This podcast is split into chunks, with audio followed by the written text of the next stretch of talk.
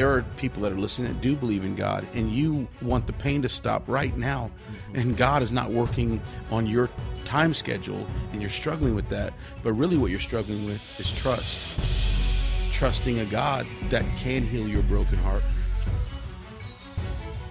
Hey, friends, you're listening to the Victor Marx podcast with Victor Marx, founder of All Things Possible Ministries. Welcome to the show where we bring you real conversations facing life's hard truths, stories of redemption, and the latest from the front lines. Whether you're on the road, getting your day started, or finally settling in, we've got an exciting new episode planned for you. So let's dive into today's show.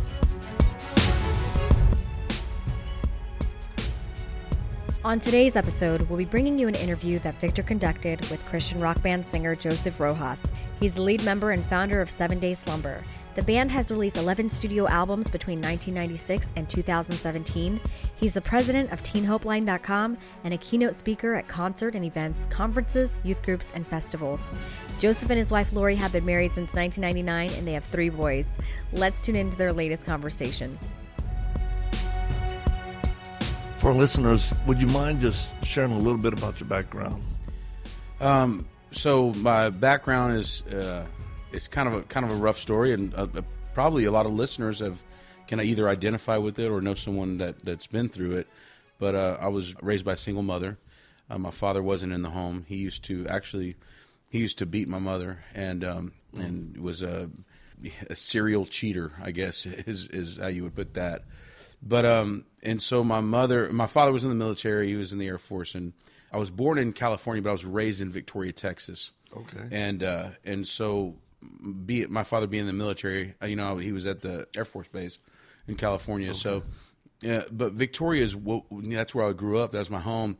And my, my father came out of the military and, and was just continuing to do what he did mm. and hit my mother. And I remember being about almost four years old and him um, beating her, well, for the last time. And he got arrested. I still remember the blood. I still remember the sirens. I still remember all of it. My brother's a year older than me and uh, he was with me, and we were, couldn't do anything. We're little kids, and so um, I grew up with that. It's still vivid in my mind, it, and I can't remember anything from five or six years old right. that I did, but I remember that.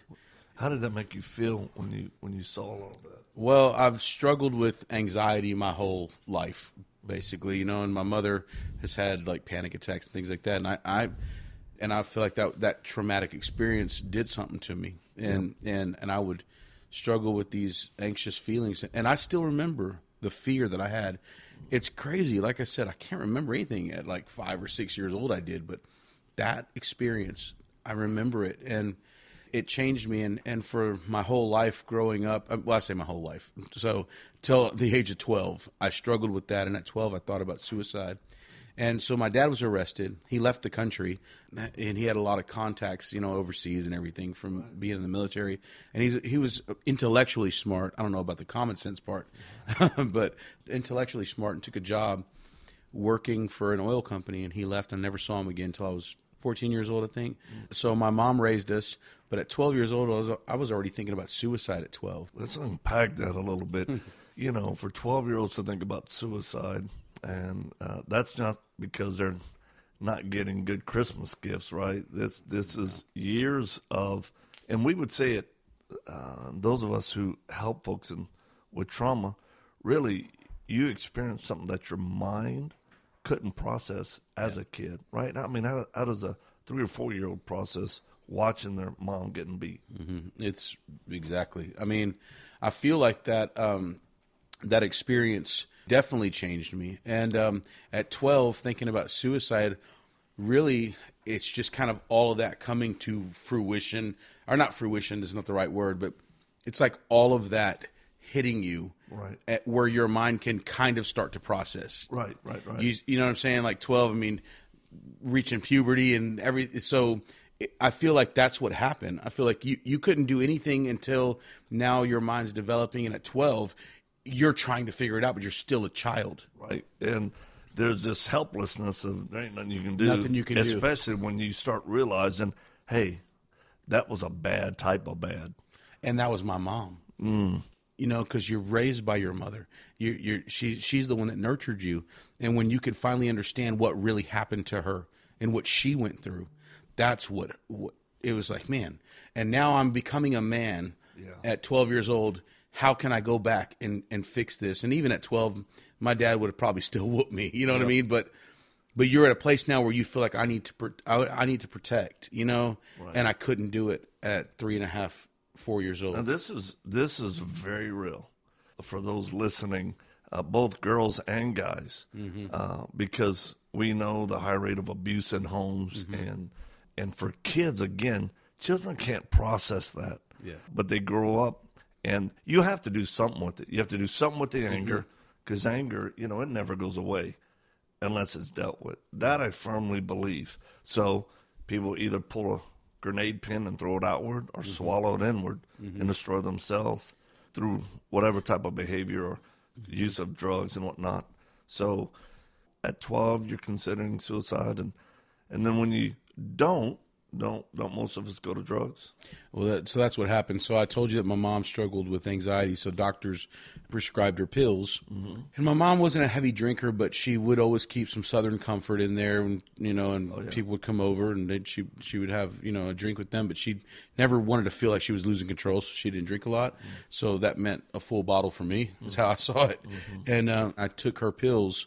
Mm. I was twelve, and I remember taking a buddy of mine. He came over, and we just like I went in there and grabbed it, and we sh- I popped it in half, and we both took it and drank a, a shot. And I remember that burn going through my throat and the feeling that came over me, and I was like, man, this is what's up. like like there's no more problems. I don't Right. I don't feel like I got any problems left. Right. You know, and uh, and then I had a headache the next day. I was like, I felt so bad, you know. But uh, that was the first time I ever used drugs, and and then I tried smoking weed, but I was allergic to marijuana, which is I felt like I was I was deprived as a child. You know what I mean? Because As a pharmacist. but uh, well, the thing is, I thank God for that because because I don't, you know, who knows what would have happened because I, you know, I mean, I got buddies still smoking it to this day, and I'm like, man, you know, they don't understand that living in your mom's basement's not cool. Yeah, there's there's a point of you, you got to grow sometime. I was six in the sixth grade is when I started drinking and uh, smoking weed, and I so I tell kids right, uh, you can't just say no to drugs. You gotta. I understand why Yeah. people take drugs. They're especially young people. They're they're trying to like I tell folks. I didn't do it to be cool. I did it so I wouldn't remember. hmm And I didn't. Same, right? I didn't remember that. I mean, I, I felt like this this this makes sense. Yep. Like finally everything makes sense, and and then that's that's sad because I don't want people listening to think, okay, you know, Right. But it also wrapped its arms around me and choked me almost to death. yeah, And so I was running to something. We run to things that make us feel good for the moment, but those things will leave us emptier than we ever were. because they're not freeing. Yeah, It's that's a right. temporary That's- fix that's that, it. that complicates things. Yeah, it makes th- makes things so much worse, but you don't realize it at the time. All you want is the pain to stop. That's Mm-hmm. all you want at that moment. Can this stop? And God doesn't work fast enough for me. Right. You know what I mean? At that moment, I didn't even believe in a God. Right. But there are people that are listening that do believe in God, and you want the pain to stop right now. Mm-hmm. And God is not working on your time schedule, and you're struggling with that. But really, what you're struggling with is trust trusting a God that can heal your broken heart, trusting a God that can make this better, but it has to be a certain timing, his timing, not yours. All right, Joseph. So, so the person sitting there going, "Man, I hear you, but I, I struggle with this or that, and and I, I I'm lonely, I'm angry. Uh, yeah, I do the church thing, or I listen to the radio a little bit, but what can I practically do right now, or in that moment of pain where you need an out, whether it's temptation or whatever? What would you tell them practically? Well, as far as addiction goes, if we're and we'll speak to other things, but as far as addiction goes, I would say that it's so important to take every thought captive, and we're not just like I'm not just throwing out Bible No, no, right. verses, and I'm I'm talking real This, talk. this is meat and potatoes. This is right this here, is right? real talk. How do you take your thoughts So captive? this is kind of weird. Um, you're gonna think I'm weird for this. Come on, give me your formula. But I I have this huge hand in my mind. Mm-hmm. So whenever I have this thought or this uh, like I want to do something, I imagine this big strong hand. It's the hand of God in my mind. Like I, I imagine it grabbing the thought, which is I know it sounds weird. No, no, come on. But um, grabbing the thought and crushing it, and then throwing it into tiny pieces into my mind and being gone. I like that. So every person listening, you need to have scripture, right? Mm-hmm. Because that's how Christ fought against Satan. He had a scripture. Mm-hmm. But then find something that works for you. Absolutely, Um, for me, taking the thought captive is the first step absolutely. to trying to live free. And for me, I love saying the moment I get a dart, you know, by faith, you hold up that shield and I go, God, I hate my sin, right? Because I want to call it what it is if I go toward that. And then I just say, I agree with you, Lord. I agree with you. One thing you just said, uh, God, I hate my sin. I want to, I want to tell the listeners something, if if I may. Please. So, so there is a difference between hating your sin and hating yourself, Big because difference. because you can hate yourself, and I've been in that position where I hated myself, and now it's I hate my sin, Right. and if you get into that, you'll end up never feeling that God can ever forgive you for what you did. It's a 'Cause you spiral hate downward, yourself, isn't it? Not your sin. Yeah, you just spiral downward. That because there's no condemnation to those of us who are in Christ Jesus. Absolutely. Um, and you know, it took me a long time. I don't know about you, brother, but it took me a while to start seeing God as a father because of our dads, right? And um, and I was always waiting for something bad to happen, or if I didn't live up to it. And man, it when grace comes into the picture, mm-hmm. then that ushers in love. And I really realized he already knows I'm going to sin. He's never calling me to perfection, just the direction to walk with him. And and even when I intentionally blow it, he's there just going, "Hey, I love you." That you know, I know that didn't that doesn't feel good. You know that it's trying to separate us. Come on, come on over here, and that helps me a lot. well, in Psalms, it talks about there's no place that you can go that I wouldn't already be. You know, and so if there's no place I could go where you'd already be, that means that you knew me uh, before I was in the womb, which that scripture says as well. You you know my ins and outs, my comings, my goings. You know the end of the book. You know the beginning of the book. And so for us to try to run from God, but you got to. Adam hid from God. Yeah, yeah. I mean, Adam hid from God in the garden. That's what we do. Like we we know what we did was wrong, but but God is He's still there. And when He said Adam, basically.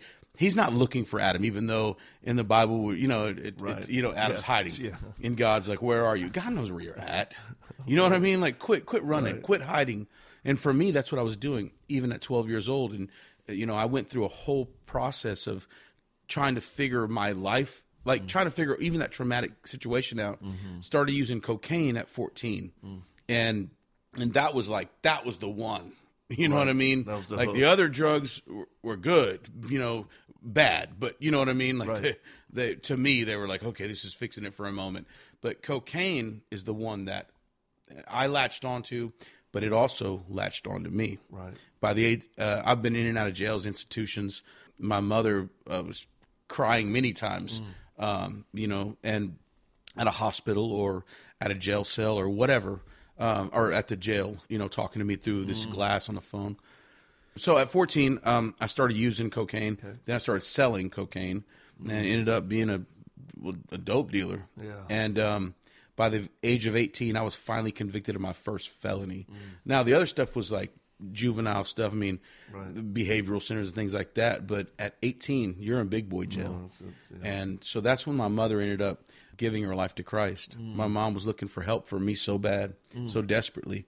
Uh, after, you know, so many, you know, years of seeing me killing myself, Right. that she uh, went to church with this lady, gave her life to Jesus, and uh, she started praying for me. What what that do for you? It's like Jesus, mom. I mean, because I didn't understand the concept of God the Father. And my mother, when she first got saved, started talking to me like in Christianese. right, right, right. Like, you know, you know how Yeah, Christians talk, uh. Well, brother, thou, you know, and it's like, no, dude, I, I don't, I don't understand that, man. Like, dude, talk to me real. How do you do? You talk to your kids that way? Right. Do you talk to your wife that way?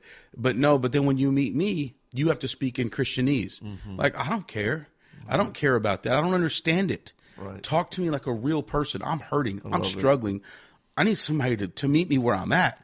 And my, my mom at first was doing the whole Christianese, but then it wasn't long. I mean, it was, it was probably only a couple months, and then she she just She I got it. I gotta be a mother to him. I, I can't. I gotta meet him where he's at. But now I have this place I can, and- or this person I can refer him to, and that, and that's Jesus. And I need to, you know, my my mother got it. She never would be like, God heal his drug addiction. God heal his drug addiction. And there's somebody listening right now praying that, and you're not wrong for praying that. But my mother understood that the drug addiction wasn't my problem. Mm. That was a symptom of. She would pray for this. She would say, God heal my son's broken heart. Mm. Heal my son's broken mm. heart. When when that gets fixed, you don't run to this or that. You don't run to porn. You don't run to. I mean, you may have urges and things like that, but that you know that God is your source and your heart is, is healed. And and man, that's what my mom prayed for. Now you really just nailed this because so often uh, people we try to fix our behaviors, right? Especially parents with kids or spouses, the behavior. But I believe in kind of going to the root because I always ask, why are you? Do, do you even know why? You know, um, we were just in Ohio at a juvenile facility, all felony kids, and and you know the the one thing I love to say is you know where you are is not who you are. It's unless you, true. unless you choose that right? But do you know why you're here? I mean just be honest because the kids aren't dumb. And some of them will say well because of uh and i go ah do you really know why you're here? And until they take responsibility and go well man i guess maybe i'm angry because of and then i say you have a right to be angry You have every right to be man, angry. the injustice, the stuff you saw, went Mm-hmm. through. But now, what do you do with it? You gonna let this? You gonna let this kill you, control you, destroy you? Absolutely. But I, I want to say something. My next door neighbor. Yeah. You talked about the root. Yeah. My next door neighbor just chopped his tree down, right? Mm-hmm. And in our home, or uh, outside of our home, we chopped our tree down, and uh, the reason that that tree came down is because of the fact that um, the roots were growing and in breaking his home. So he didn't just chop the tree down. Right. He had to go deeper. Right. Because you can chop the tree down. You can quit using drugs. Yeah. Uh, you can quit eating too much. Right. You can quit looking at porn. You can quit, but but the foundation is still wrecked, Right. or is still being wrecked. Right. And until you get the root, you'll never ever have a solid foundation. The most important thing I ever did is forgive. Forgive people who did me wrong, and you know, I, I That's a tough thing to do. it- it's apart from the grace of God, right? How do you do it? And I think forgiveness is just giving up our right to hurt someone back for hurting us. It, I believe in justice and all that, but uh, I had to pray. I had to pray that God would give me the want to Right. to forgive my father. Right. Because I couldn't on my own. Right. I was supposed to forgive him. I know that. I became a Christian. I know I'm supposed to forgive, but I didn't want to forgive him. I love the Lord. Don't get me wrong, but I don't like this guy, and I don't like what he did to my mom. And now I'm a grown man, and, you I want to hurt him. about it. I want to hurt him. Right. You know, Right. but I was like, God, give me the want to, because I don't have it right now. Mm. That's what my first prayer was. Well, what ended up happening with your dad? uh, my father ended up calling me one day. Said he his lost his brother. His brother died and uh, died er, you know early on. I mean he was he was still young. Um, and then but this my uncle Henry was a awesome father. He was the only one from that side of the family that reached out to my brother and I and felt bad about what his brother did to us. So anyway, he was a good father, just an awesome dad. But he died of a heart attack at I think 55 years old. He was young and but his kids were weeping and my dad told me that. He called me. I was on a tour bus heading to back from Texas to Nashville where I live. And uh, my dad said, you know, your Uncle Henry died and told me basically the kids were weeping. And he said, and something hit me. And I felt like I needed to call you. I wondered if my kids would cry for me if I died. And uh, he said, son, I know, I know you hate me. I said, Dad, I'm going to stop you there. I've been praying for you. I don't hate you at all. And I invited him to Nashville. And he knew I was in a band. He just thought I was playing like he didn't know what, that it was a band, real right, band. right. Like he thought I was playing local. You know, I'm from Texas. You play honky tonks, Right, right. And so um, he just thought that's what that was. And then he came out to Nashville, and uh, he went to two shows. The first one I talked about how my father used to beat my mother because I always start with that. It's just what what you Right. you know. I'm used to telling that story, and my dad was there, Wow. and there was like five or ten thousand people. I don't even know. They were, we were playing with a band called Skillet, Yeah. and at the time, and, and so there was a lot of people, and my dad looked down like, "This is why you brought me here," like Mm. to because he was it was a concrete stage and it was huge, and he was standing at the front of it. Looking at all these people watching me, he couldn't believe it. Like this is not a honky tonk, Right. You know, this is my Oh, right. son really did this, you know. And anyway, um, but he looked down, and I was I saw it, but I had to finish the story, and so I finished it, and I said, "But my dad's here today, and um, this is my father. It's his very first Seventh Day Slumber concert, and the crowd stood up and cheered for him. The next day, we played another festival, um, the Alive Festival, and I gave an altar call, and my father came running to the altar No in the middle of the rain. It was muddy. No way. And I led my father to Jesus. so God's able. He's He's, able. able. Man, I, I so appreciate you letting us hang out here in y'all's home and sharing from your heart, right? Just just real life. And um, and I want to thank y'all for leading from the front. Well, that means so much, and thank you for having me. And I would just tell those listeners real quick that you know I, I ended up giving my life to Jesus in the back of an ambulance after making a decision to commit suicide. My mother walked in unexpectedly, uh, and I overdosed in front of her. Uh, but in the back of an ambulance, I felt the hand of God, and uh, He changed my life. And here I am today, um, able to to help other people with this story. I've, I've had a pretty messed up life, and there's things I do today that I wish I didn't. But at the end of the day, I'm I'm still a work in progress. Yep. And uh, and you don't have to be perfect. Amen. It's not about perfection, just direction. How can people uh, better follow you? Do you have social media, website? What is? Believe it or not, we're still one of the bands that still has a website. Oh, it's not all just social media. so www.seventhDaySlumber.com. It's spelt out. Um, so um, you can do that, or you can hit us on Instagram or Facebook, and we really are the ones answering our messages. So if you send us a message, uh, PM me, you know, or Right, whatever, or right. DM me, I guess. uh, so yeah, we, we still write you back, and we love you, and we're here for you. Thank you. God bless you, and uh, God bless your family too. Thanks for joining us for today's episode. We'd love to stay connected with you and invite you to the conversation beyond this podcast. You can check out more of the work we're doing around the world at victormarx.com, Facebook, Instagram, and Twitter, all linked in the show notes. Be sure to drop us a comment in the review section if today's show has impacted you in any way or if there's anything you'd like to hear more of. We're always encouraged to hear from you. Thanks for spending your time with us. Until next time.